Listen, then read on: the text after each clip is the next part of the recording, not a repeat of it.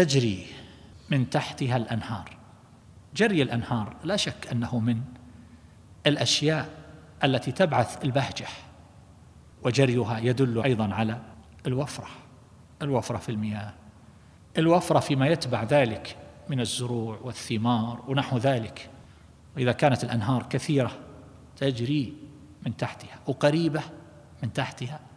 فالناس يذهبون لينظروا إلى الأنهار. ويقيمون على شواطئها ليتمتعوا بالنظر إلى جريها. فكيف بمن؟ تمخر هذه الأنهار تلك النواحي أمام قصورهم خالدين فيها. وهنا ذكر الخلود لأن المتع مهما كانت فإذا تذكر الإنسان الانتقال عنها فإن ذلك يحزنه. يكون ذلك تنغيصا عليه.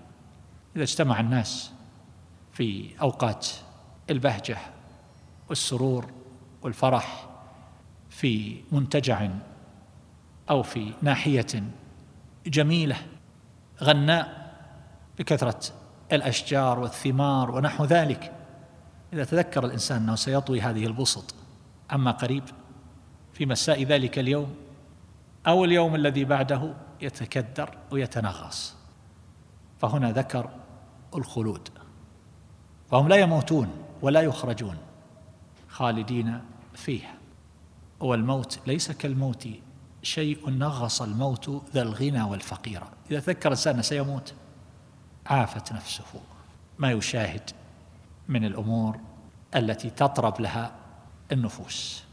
وإذا قرب الموت إما بالتفكر فيه أو بما ألم به من اعتلال ونحو ذلك زهد في الدنيا برمتها. ولم يعد له ذلك الرغبة التي تجذبه إلى الذهاب إلى هذه النواحي والنظر إليها. يكتئب. إلا من رحم الله عز وجل.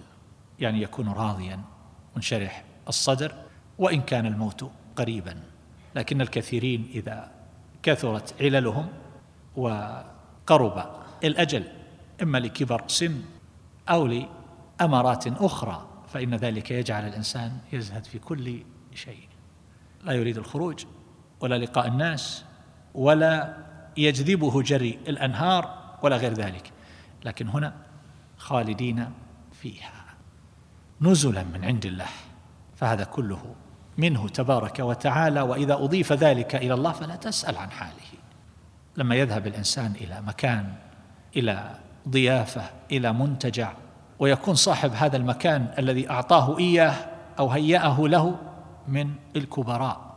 فهذا يعني بالضرورة كل من سمع أنك ستذهب إلى المكان الفلاني لفلان أنك ستجد فيه ما لذ وطاب وما يحصل به أنواع البهجة.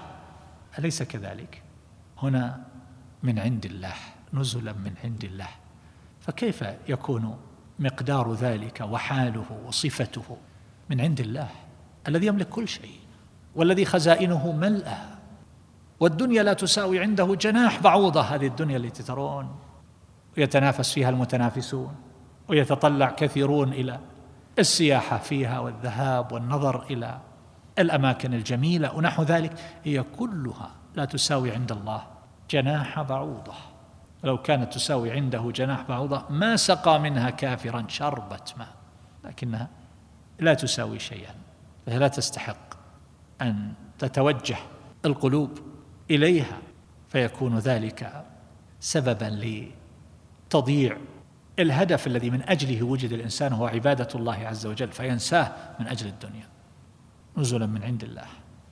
والله تبارك وتعالى أكرم الأكرمين. يعني إذا نزلت على كريم لك أن تسرح الذهن بما يمكن أن تجد تلقى.